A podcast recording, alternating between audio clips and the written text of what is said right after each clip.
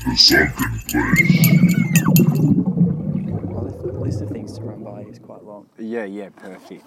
I uh, Yeah. I was oh yum. Um, Okay, first of all, thoughts on the original packaging here. I love it, eh? It looks a bit like Duff beer, which I quite like. Cheers. Cheers. Yeah, I mean, it worked on me. Mm. For sure it did. I was like, oh, I've got to try that. And even though something in my brain knew that I've had Tooheys before in a Nah, blue this is can. better than Tooheys new for sure. How, okay, so gun to your head, how certain are you about that? Very certain. I'm not a big Tooheys new fan.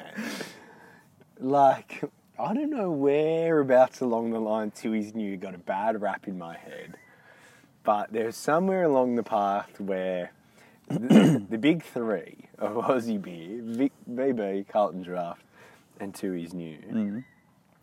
somewhere along the way, they sort of split off into three parts. VB just occupied this supreme status, the go-to. Carlton Draft was, you know, if VB wasn't on offer, I was happy to drink Carlton Draft. Taste-wise, it was pretty well on par. This is just your paradigm, This right? is this my- is not a universal. No, no, no, yeah, like, exactly. This is my agreement of the the okay. Of the big three. The big Yeah, three. This is my experience. And Tooheys is just And parked. Tooheys new, like probably Parked very, very last. early in my drinking days. It just, it just got slammed. just like forget it, forget this beer. Yeah, and it's only just very recently started to make a comeback in my book. What's uh, is it the packaging that's provoked well, that? no, no, because it's happened prior to this, but it. Are you sure that wasn't another packaging change?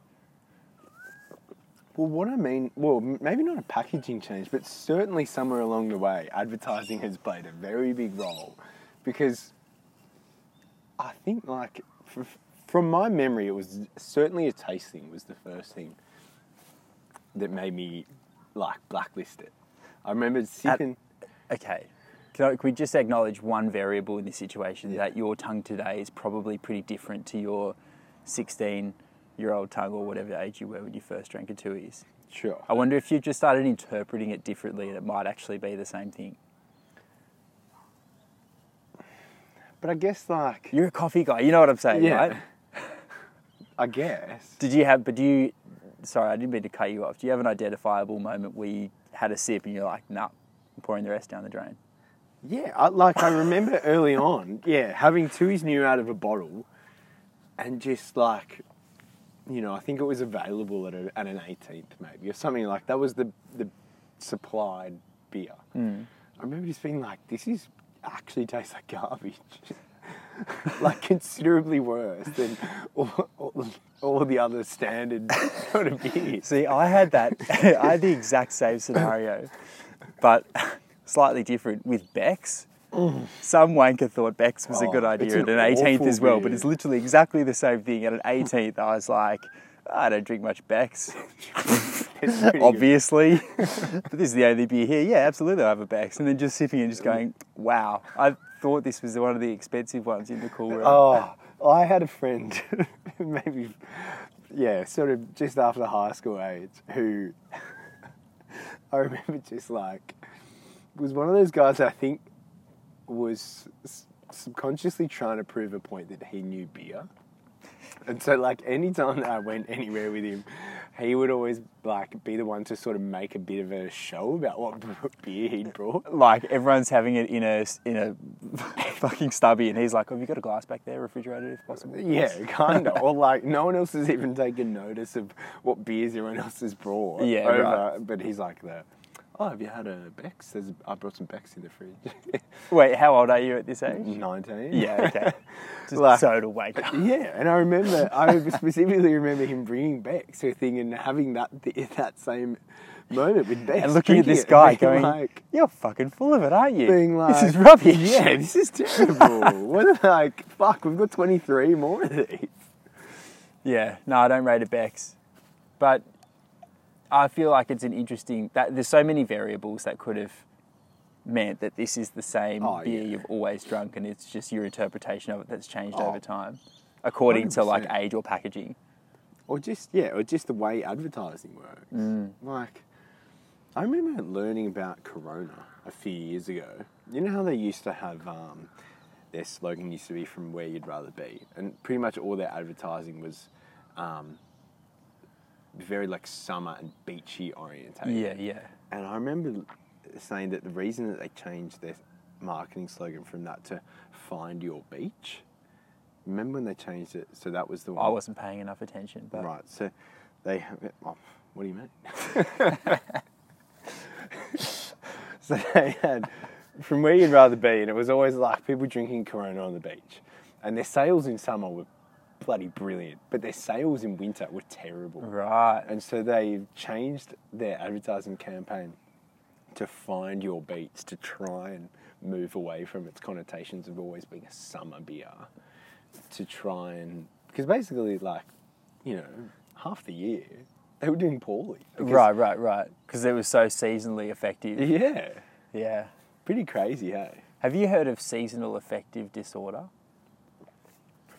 I think I have It's a real psychological condition with the acronym SAD. is that So it's like it's it's too funny not to laugh about, but it's quite a serious thing about how how much better everyone feels in the summertime. Like you and I have long Oh. discussed how much like you you've told me about how you diary like daylight savings, you're like counting oh, it it's in my favorite it's my favorite and then the it's just like bang, it's Yeah. a different life. It's a different life Well, mate, it's like those northern hemisphere winters where it doesn't get light until eight thirty, and then it goes down at three, and Dude. like it's full of clouds, so the sun barely rises, and there's all these neurochemical pathways that don't fire properly, like things like melatonin and all the rest. you know what I mean, though? Yeah, but like, it's a real thing. You just feel like shit in the Yeah, winter, mate. mu- much more than in the summer. So it's no surprise that it's in Corona's marketing. What do, by find your beach, do they mean like beach is more of a, a concept than yeah a yeah noun? yeah well like, the beach can be at a ski lodge, or the beach can be at the bar nearest to your work on a Friday afternoon. Find find the beach wherever you are. Yeah, I don't know about just subverting just a noun like- like, that. I think it's just, you know, when you're at the beach, more times than you're not, you're there because you're not at work and you're just Yeah, yeah. kicking back and enjoying exactly that, enjoying the season. yeah, And so they're trying to say, well, like, all right, yes, season, like, summer's a seasonal thing, but we're going to try and help you make winter summer as well. Mm. Session some coronas in winter. It might feel like the same thing. Well, I mean, winter is like arguably dying anyway. well, in some places. I mean, I don't feel like we had it. It's interesting to use the same word for what we just had compared to a northern hemisphere winter, for example. Oh, Like we had such a mild winter in Sydney. There was no, there was no icy periods or anything. Ah, no rain, obviously. didn't stop the masses from saying it was freezing. but you're fucking on. Like, Okay, what would you would you rather someone like come at you in the morning on the coffee machine with like D minus shit banter about the weather, like oh god it's cold, oh god it's windy, oh geez so smoky this morning, or would you prefer them to just have their phone out and kind of say the absolute bare minimum so they can almost ignore you? Oh, I don't know. Probably I would prefer the latter, to be frank with you. Like if you're not gonna if you if you're gonna waste time talking like making some inane nonsensical observation that neither of you are really passionate about, like just shut up, just shut the fuck up. Is that you? Is that oh, you? actually, I no. Now that you put it that way, I I'm just enjoying putting words in your mouth, basically. No, because I kind of, I'd still, I appreciate the gesture, whether it's just. It's just the common denominator that all humans. It's just become like when there's silence, that's what you fill it with. Between, don't know, man. Between strangers, I- it's a it's a trope. I'd almost prefer them be silent. Like if you're if you're just gonna, because like to do that is for the sake of it is very different to do it for the sake of connection. Yeah, right. and when it's it's almost like there's an opportunity cost of what you could have connected with instead more Yeah. authentically had you not bothered with like an exchange that no one's gonna think about yeah And they True, say, man. and they say being a barista is just a simple, straightforward job. I reckon it's as cl- it's a reasonably practical psychology degree in some ways. Oh. Don't you reckon? Absolutely. You just get every single kind of person, I mean, and you can chew their ear for as long as you want. it just uh, it teaches you to just I don't know. I guess just like the dynamic quality of just what sociality is. Like I'm forever grateful of me being able to see like to be exposed to so many more people than I would have otherwise be. And like Mm. obviously the walks of life that you're going to attract are Diverse. Well, I mean, they're obviously restricted in the sense that you, you're coming across these people in the same ge- geographical place. Oh, right. So you're not, I mean, you're not going to see all sides of the coin, but I'll, you know, yeah, it's fucking diverse. I think it, my, my most appreciated thing about it is that it's just full of baselines. Like there's everyone knows what the situation is when you're buying a coffee, like whose role it is. Most people. Well, but I mean, that's what I mean. Like for the most part, there's a lot of definitions about who's doing what in that scenario and how how whatever social conduct might happen Yeah. should go. That because you get the same set of circumstances for all of these different people, it's like you, it's like a more privileged opportunity to observe because you have You've got comparable data. exactly. There's, is that the phrase I'm trying to tease out here? Comparable data. Okay. Yeah. because you're just throwing the same equations at different people. Yeah, yeah, exactly. That's a nice way of putting it as And you're seeing Yeah, what they chew up. yeah, yeah, yeah. yeah.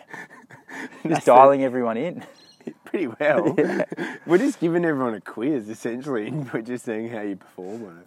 Do you find? Feel free not to answer this. That's the first time you've ever given me that that luxury on this. Well, definitely don't answer it specifically. But do you find that like so you learn like there's definitely patterns among certain types of people, and you can almost begin to anticipate people a little bit better because you can start linking up certain traits or characteristics that they have from your comparable data and going like, oh, this guy does this when we talk about this, or I've, I've noticed him like this, or this woman's always doing this when this happens, or whatever. You've just got like all this subconscious data, and then you can almost. I say feel free not to answer this because it's dangerous to then start assuming other things about someone who hasn't presented that at face value to you, but you can pretty accurately guess other things about them. I feel like it's things like you can tease out that a massive bloke who has a strong flat white with two sugars is pretty keen to talk about the NRL. More Yeah. so than Oh, yeah. more so than a chick that has a skim latte, for example. You know what I mean? Like that's Yeah. two very reductive examples, but Oh yeah, like if you're talking about the things like, if I was to say, like if you okay, if you were to go into a police sketch artist and sketch a skim latte, large skim latte drinker, you'd be able to pretty much nail it. I'd definitely be able to nail some some demographics. Yep. Is that what you mean? Like, Okay, so let's see. Let's see. Let's offer one thing at a time each and see if we agree on what the stereotypical large skim latte is. okay, well, I'm going to start yeah, female. between the ages of 35 and 60. Yep. Um, single or wishing. Like, Well, okay, let, we'll say unhappily married.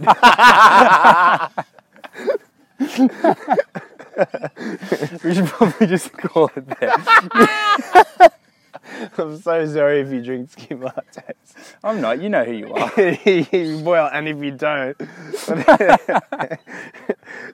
then you should feel like you're in the minority because most people also drinking your coffee uh, are repping a different brand to you. Yeah, you, Yeah, you're part oh, of a mate, tribe whether you realise it or not. The, the symbols on your coffee lid are your brand. and, and we all know what this strong black white club is. Almost certainly a male. So I would suggest that, that probably no serial killers just have a regular flat white. Oh no way! No, regular flat white. You sort of you got introduced to coffee when you first entered your business job, and you've sort of never asked too many questions. You you tried out skim milk for a bit. You had soy, and then you got paid out when you brought it back to the office. And then Yeah, you you probably fully. started with two sugars, and you're pretty proud of the way you've worked your way down to zero Yeah. after five years. Yeah, yeah, yeah. Bang on. That's a regular flat white. Murder's zero. Strong flat white murders greater than a thousand. No, I think it's like I, I watch out for the espresso drinkers, man. yeah, they're the kind that I don't know. They're e- they're either wannabe Italians or they are Italian. They're, uh, you know what? I feel like I'm almost definitely going to be more interested in someone drinks that drinks an espresso than drinks like a regular flat white. That, not to say the regular flat white's going to be boring or I won't be interested by them, but the espresso is like a bright red signal. It's just like Yeah, like, well, you've it got is. some fucking there's something about you. Like I'll, I'll, I feel like there's almost Yeah, it's. a guaranteed character. It might be a good or a bad one, but I, I couldn't agree with that more. If you're an espresso, you just there's something about you that's just a little bit sick, and it could be in a good way. yeah, You know, like I would say that most statisticians probably drink espressos. They're just a bit sick, Yep, yep, but in a good way or a bad way, or a bit of both. Yep. They're just like, I, I just how fucked up is that? I think about that so frequently about all the horrible people that I've given a coffee to with a smile and said, "Have a good day, dude." you know, like statistically, it's a guarantee that we've made coffee for rapists and murderers oh, and that sort of thing. on. There's no need to come on with that. Oh, I don't know. You, we're talking about espresso drinkers here. Right, what, what about? no, all right, come on. We can Okay. go on forever. I'm gonna, But I, I understand, mate. It's just based on data. That's just another data entry point. Yep. What's your coffee order? Strong flat white. Okay. all right, I got something to run by. Oh, jeez. I got my first thing to run by. Oh no, this isn't all you. Do- oh, m- might be actually. okay, so Sure. okay, so you know how phones are ruining children. Oh, okay. Well.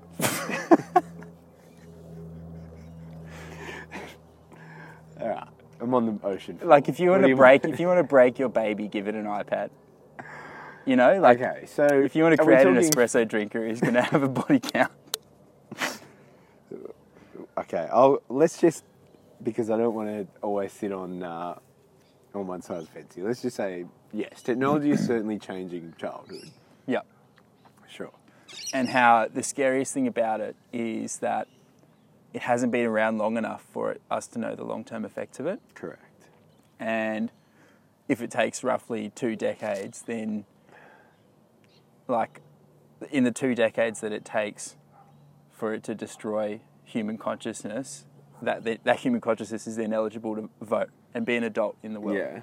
Um, I had this thought that if it comes out that that like screens are as unhealthy as cigarettes, for example, and we just need to, I mean, like the science is almost in on that, but as soon as we just need to wait for this long-term data.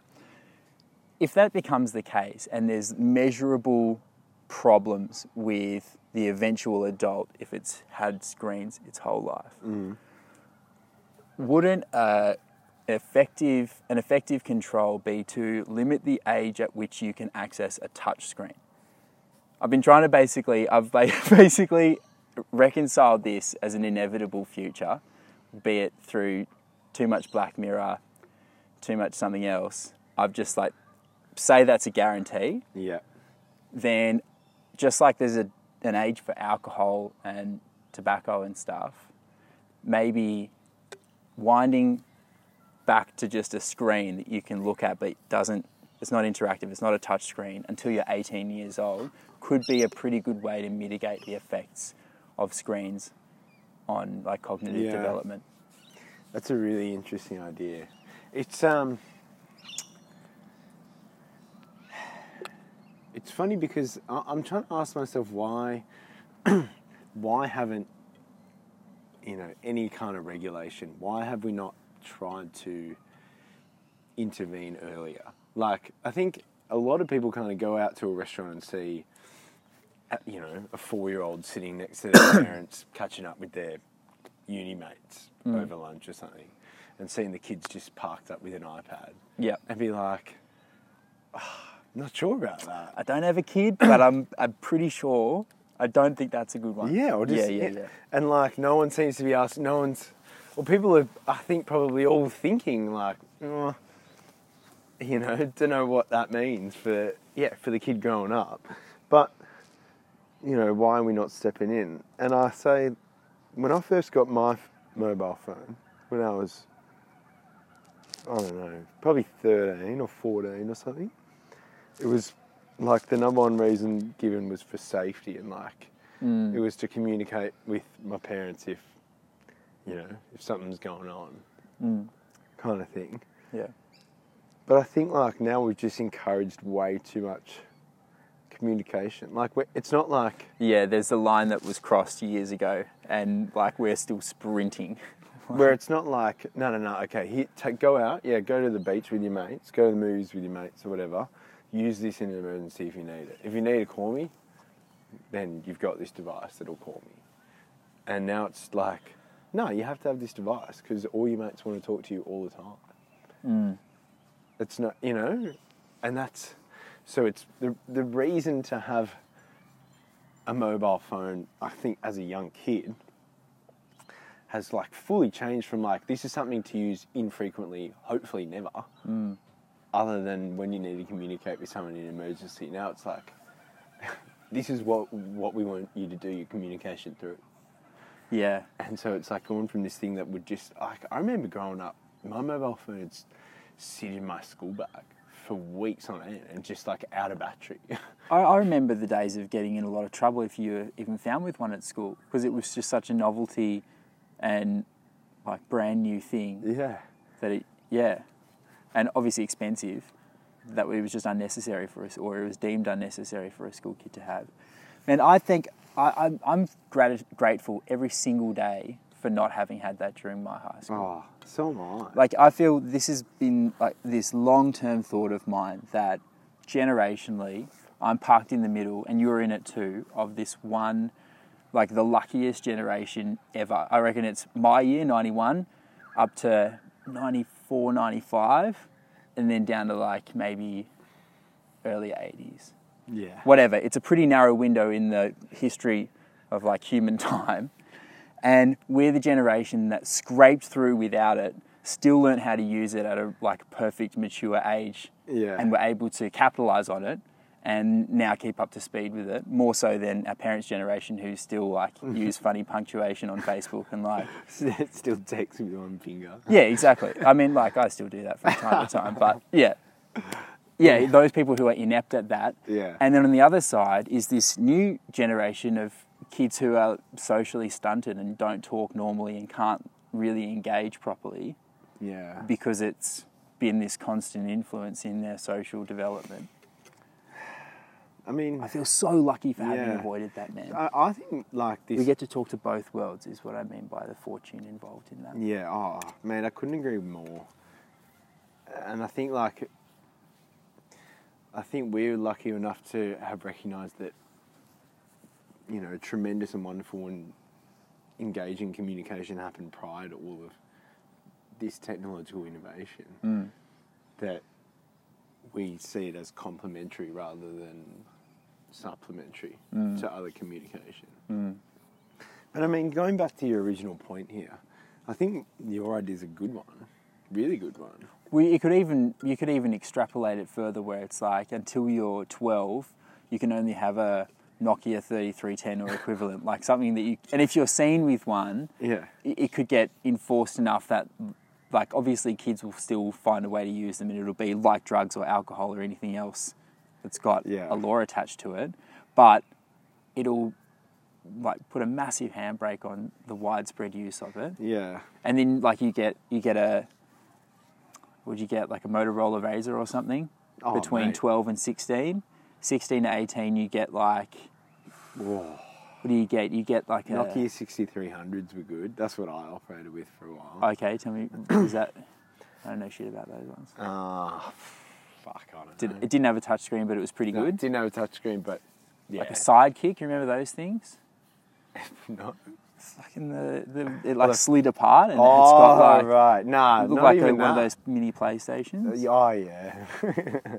You get one of those, and then finally, when you're 18, it becomes this like ceremonial thing. smartphone. Here's your smartphone, Yeah. like, and then yeah, it's like your license. exactly, and like, Yeah, like fuck. Wait, are you your fools? Nah, I'm still on this fucking Razr. yeah, yeah, yeah. Sorry, bro. I can't get you on the iMessage, but hey, if you want to hang out Next out, year, bro. Next year. If you want to go up to the park and just like kick a footy, that I can still do that. Oh yeah, brilliant. Yeah, And, yeah, like- yeah. Okay, this maybe should be another decree for um, Antarctica because no. I mean, imagine having that sort of enforcement of A like tiered, a tiered mobile device. followed by this two-year mandatory period where you're not allowed to go to uni that we've discussed in the past, yeah. and you have to just figure something out that you like. Just go and do a job, like any job. Just figure it out. Like you may as well just earn some money, go do some traveling, whatever.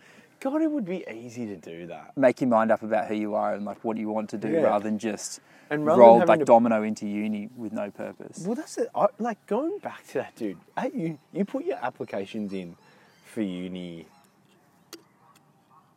You have to put your preferences like twelve months before you even sit the HSC. Crazy. Isn't it? You're like 16, remember. 17 years old, Yeah. and it's like, okay, no, I need you to tell me now what you want to do when you're 18 to to the age of like 22. You're like, fuck, man. I don't know. The crazy thing is that it, that wasn't. I remember feeling that was just the automatic. It would be very irregular to not do that. Yes. But there are no consequences for just going, no, no, no, I'm just going to like wait for these results and then figure it out next year. Yeah. Like apply for something when I know what I can apply Oh, for, I when I've had to think about it. There's Yeah. no consequences, but it's No. just not communicated as an option. It's not. Well, certainly not not where uh, where we were educated. Yeah, yeah, exactly. All right, I better Yeah. let's keep plowing through this list. Anyway, man, this Antarctica thing's happening. That's a great idea. This this um, mobile device license system. All right, I'm glad you're into it. I've been just trying to, you know, just rack my brains for some practical um, preparations that we can we can think the of. problem is that will not make that like it won't go through is because governments and big corps have too much to gain from too many like everyone using these things. Yep. They're like That's what I was thinking when you were saying like why why is it that it's now our primary mode of communication? It's because there's so many vested parties. Like Yeah. so many there's just so much to gain from either advertising or profiling. Yeah. I mean, if you and I didn't have any technology around here, we could just sit here and drink Tooheys draft, original draft, and yell to the top of our lungs, being like, make more of this. This shit is the best beer ever. I want to buy only this beer. And there'd be no marketers around to hear us and be like, oh, those two guys, how the fuck can we tap into them and their mates? Dude, won't it be amazing if we start getting a few of these ads on our social feeds now? Because we've talked so much about Tooheys Tooheys Draft, Draft. original draft To beer. draft. Tooheys Draft. If I see a fucking Tooheys draft ad, Yeah. I've never ever uh, like spoken about it before today. I've spoken about it, but not only in the last fortnight. Yet I, to see ad. I, I feel like that. Okay, that's a good experiment. Okay. Check in on that. Perfect. The Okay. Timmy's draft. So this other thing happened recently that I want to talk to you about. Sorry, Um, Sorry, I've got one more point to say on, on this mobile thing. Yeah. I've started. I've picked up 1984 again. Oh, for God's sake, man! Like, why But would you like- do that to yourself? There's so many books. You know, there's heaps more books. Because I read it 10 years ago and it wigged me the fuck out then, and I thought, you know what? If it wigged me the fuck out then, I need to session this thing again. You're a, what is it? A sadist or are you the the M S and M, the massive? I'm an espresso drinker, Right? but like all the talk about telescreens is Oh, just yeah. like we've. It was bound to happen. Now, now it's out there as a piece of work. You're just like, of course, someone was going to call it. Of course, someone was going to call it play by play. So many people were having a crack. Oh yeah. Like so many people have had a crack at just guessing what's going to happen to humans. But like they're in, so the protagonist in that book is wigged out. Like there are spots that he can go to avoid the telescreen. Yeah, But it's like, yeah, that corner of his apartment or something. but we've just like we've just gone. No, no, no. I'll just bring the telescreen with me everywhere. I Yeah, go. yeah, yeah. We've made it so much easier. Yeah, we've got enough. Oi, don't worry about building them and they're being like Yeah, stuff yeah, out some of network. view. Just give me one to take around with me. Make it addictive. I'll do all the legwork for you. It's fucked. Uh, Anyway, did you? I never sent you that trailer for that doco about Cambridge Analytica, who basically. oh no, you didn't. I'll do that because it's, I think you you get a lot out of it because it's basically exactly the mechanism that you just described has happened. And it's exactly how we have a President Trump Oh. and Brexit and all of these crazy things yeah. because of that exact thing. Okay, sorry to interrupt. It's just that, Oh, no, that's that all thought right. occurred to me. But Yeah. Okay, so this thing happened recently in South Australia where um, a Paralympic cyclist got hit by a car and died. Okay. training on a road, and his disability was like an eye disability. Like he had some degree of blindness. So, blind cyclist who had had an accident before with with traffic. I mean, it's kind of crazy to think about. I, I don't want to like tread on anyone's personal freedom here, but it's kind of crazy to think that that wasn't.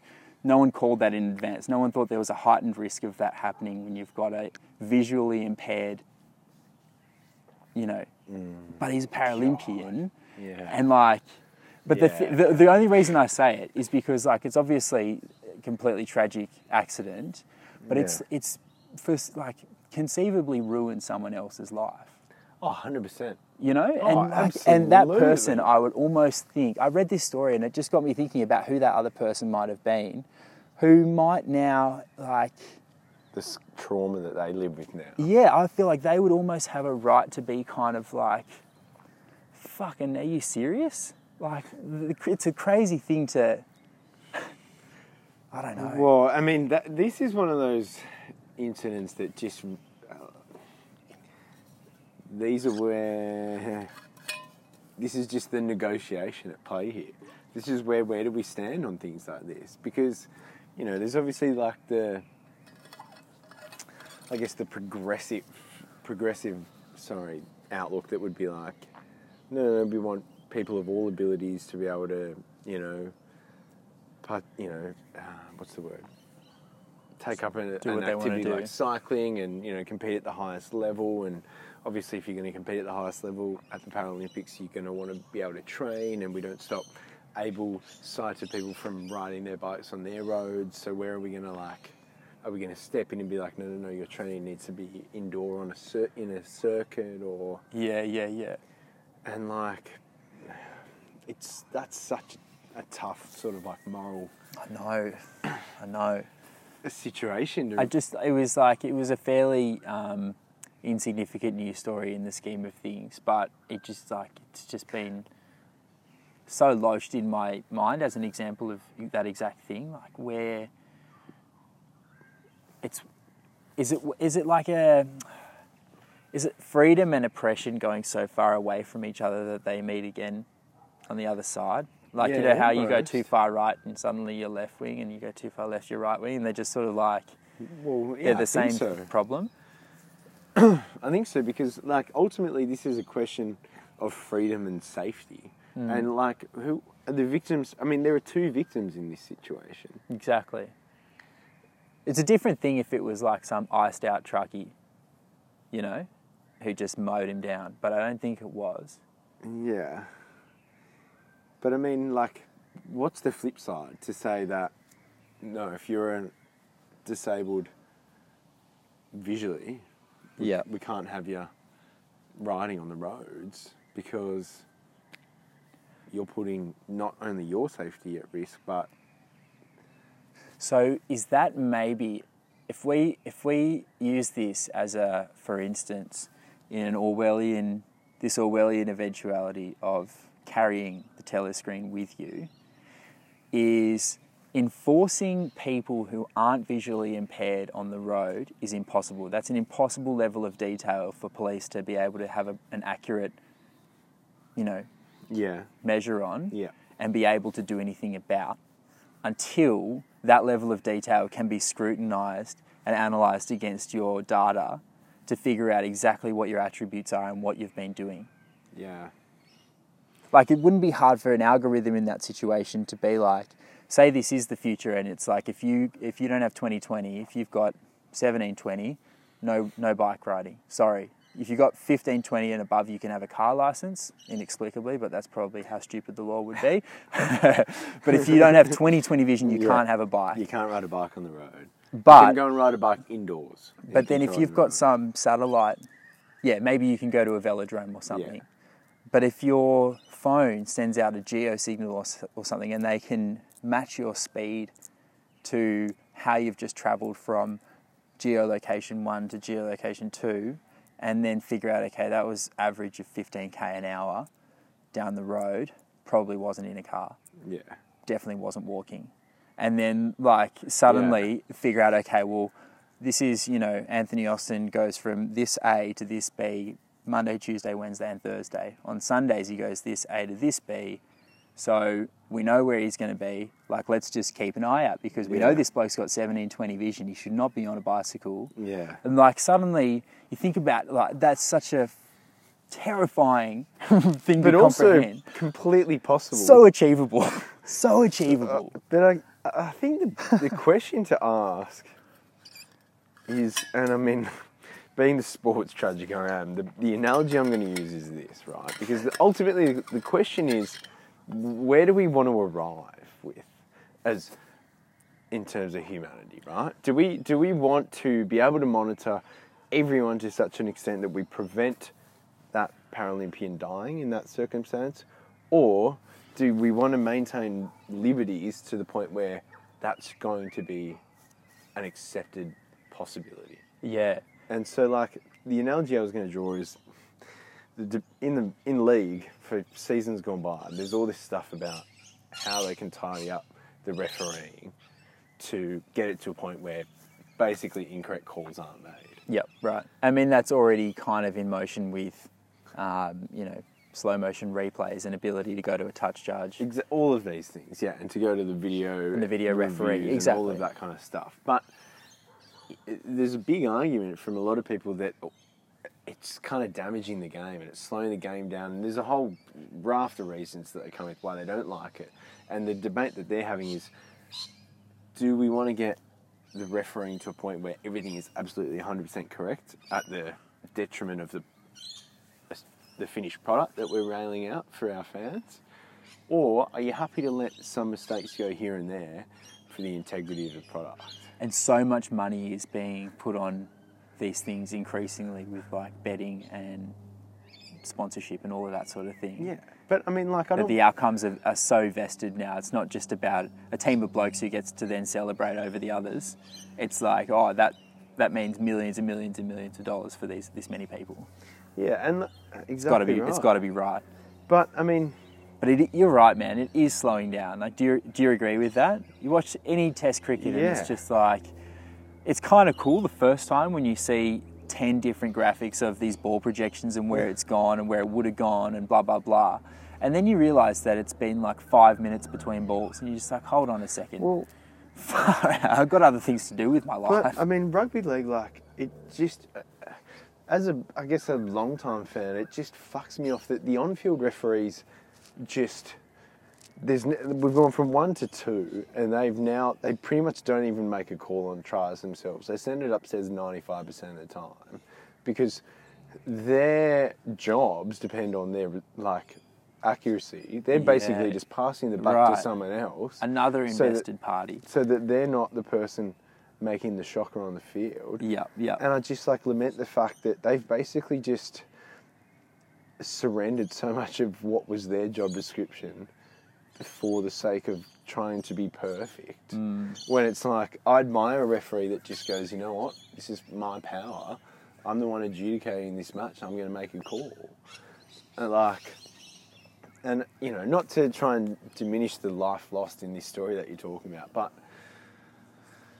you know, if we're, if we're saying that this Paralympian that's died is an incorrect call on the field and the product, the game is live, yeah. like, what are we, are we trying to strive for something that's perfect but controlled and at every minute of every day, or are we like going to take some of the shackles off and accept that there are going to be some mistakes along discrepancies. Yeah, I think it's almost like um, it's basically evolution. It's basically like we're trying to dictate evolution to this insane degree where we're already doing it, and so it kind of fits our natural progression of progress or whatever humans are doing here. But, but currently, all the one thing we've constantly been doing is manipulating the environment to influence our genetics.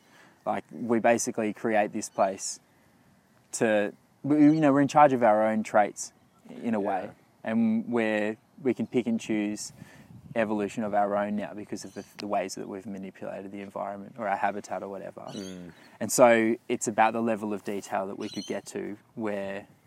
So like, that's the But thing is there'd be people the, and the overarching question of why though is the thing that just keeps being lost. because I think it's human regression, or it's whatever our consensus is that that regression is, and whether you think that's like probably all of the above.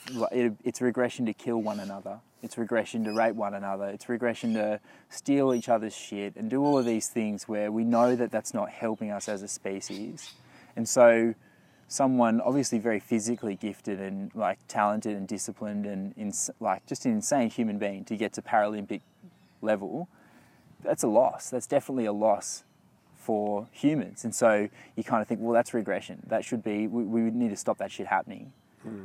But Yeah. whether It it's just- our right to, even though that's all we know. Yeah. I don't know. Yeah, it's interesting though. I think like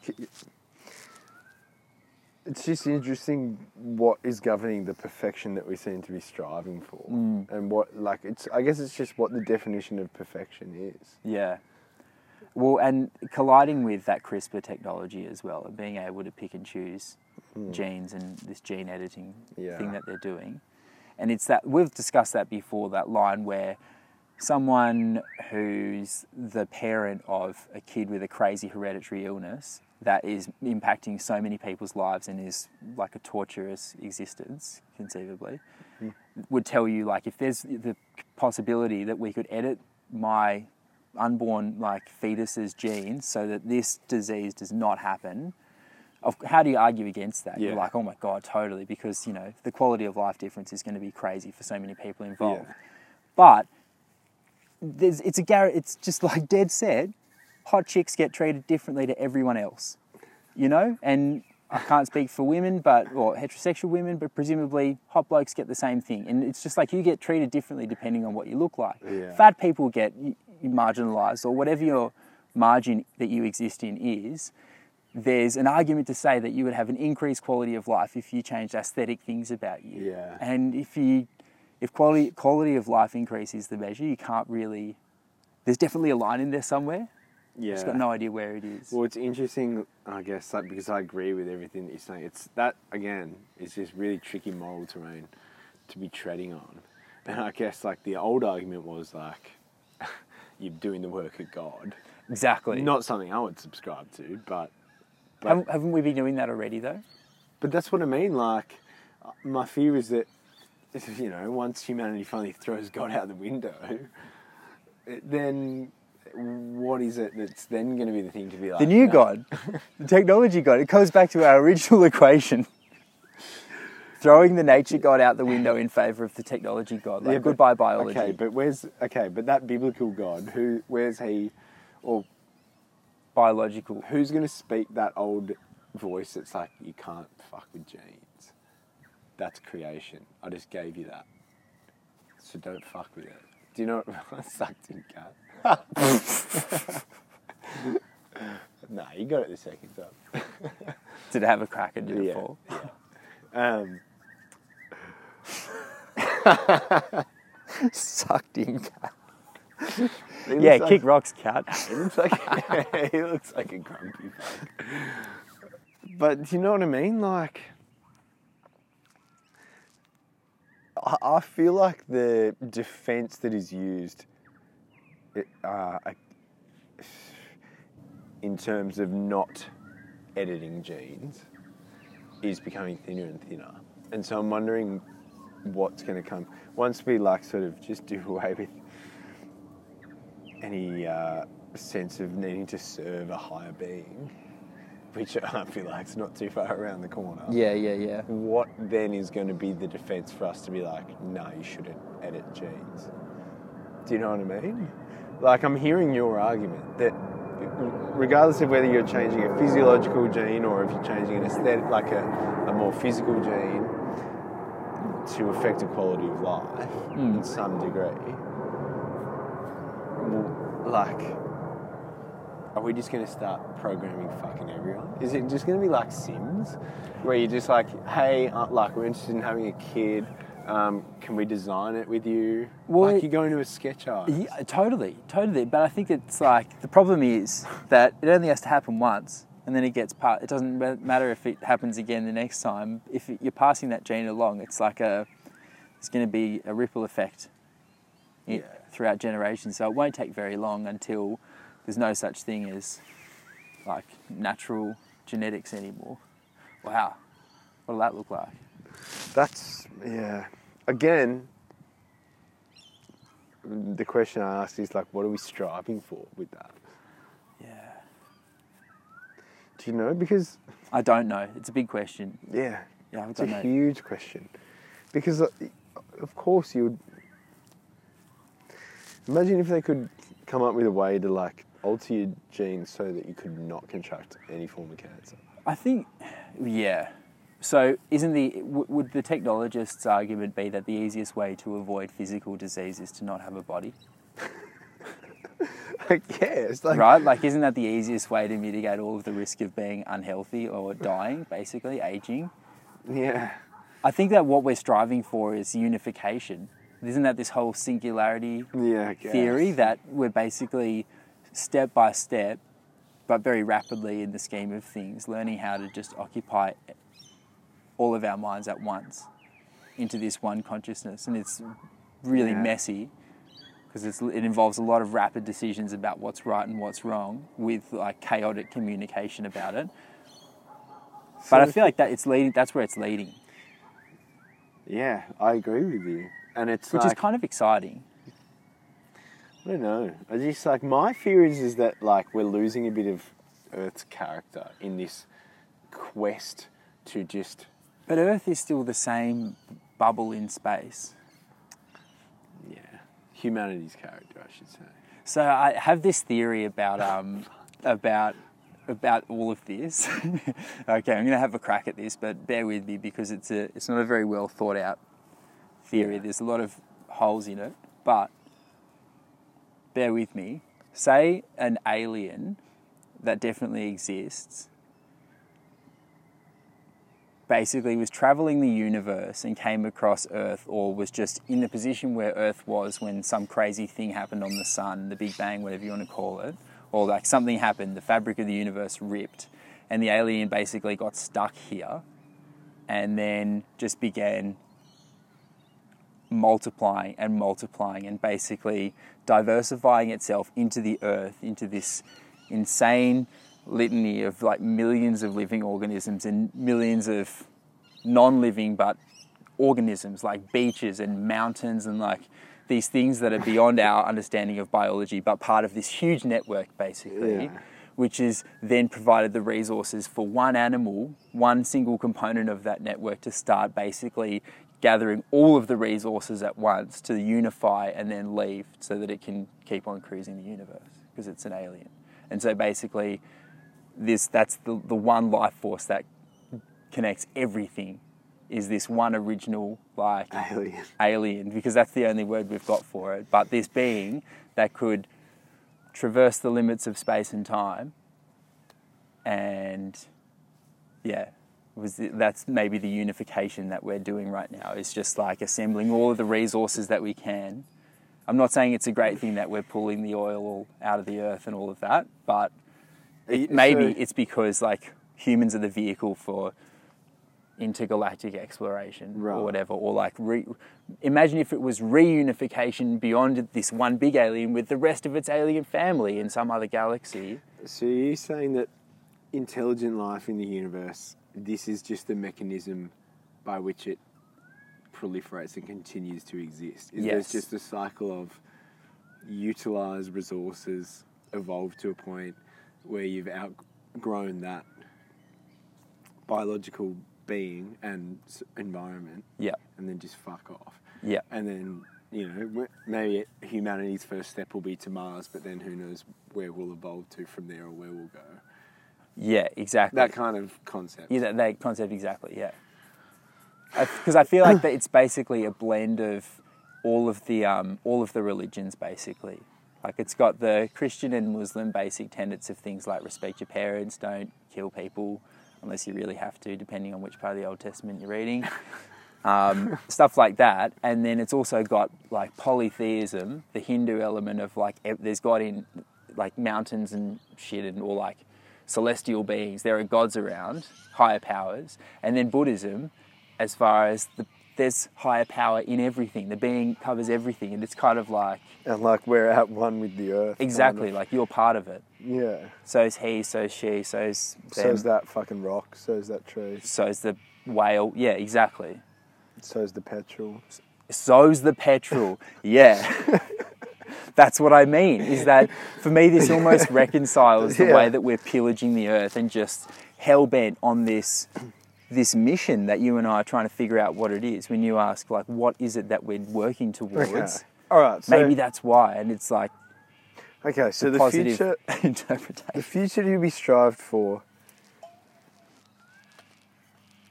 is to get the fuck out before we can't. Yes. And okay, well, I think basically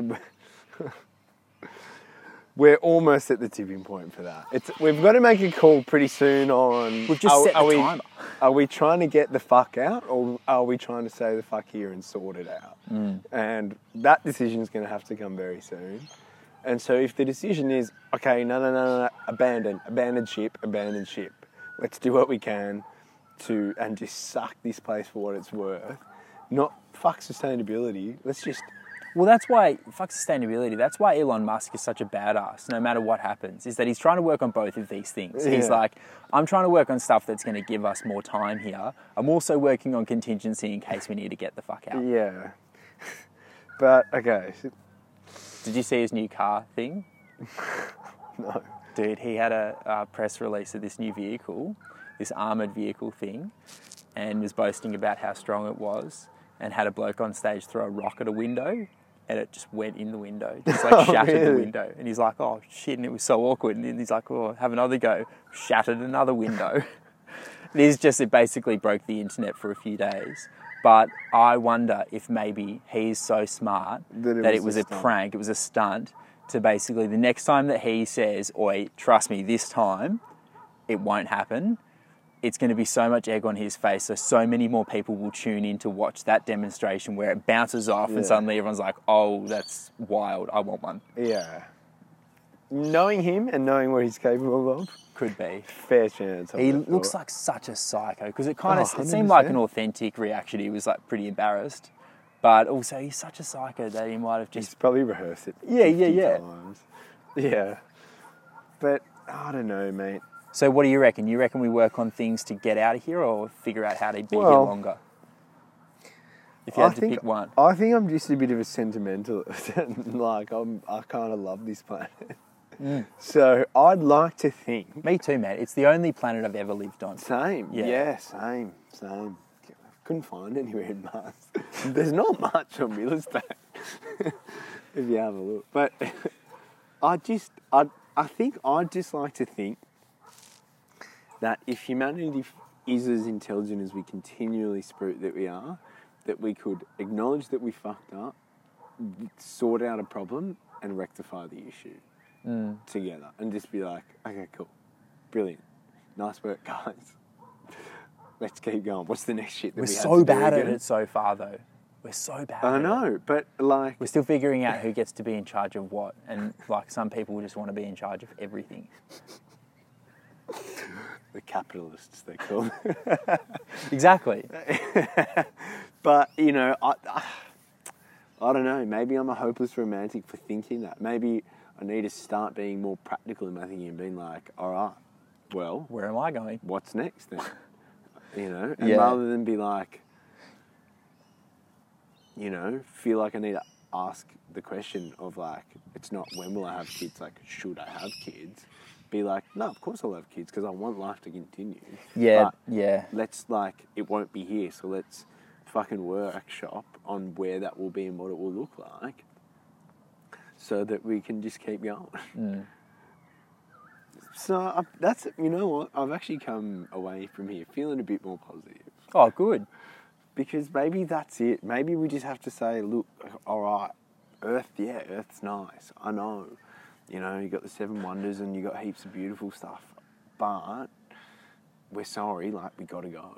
But you like you're um, yes, Disney. but you're talking closes. you're talking a lot about it. You're talking about it a lot like there is an alternative.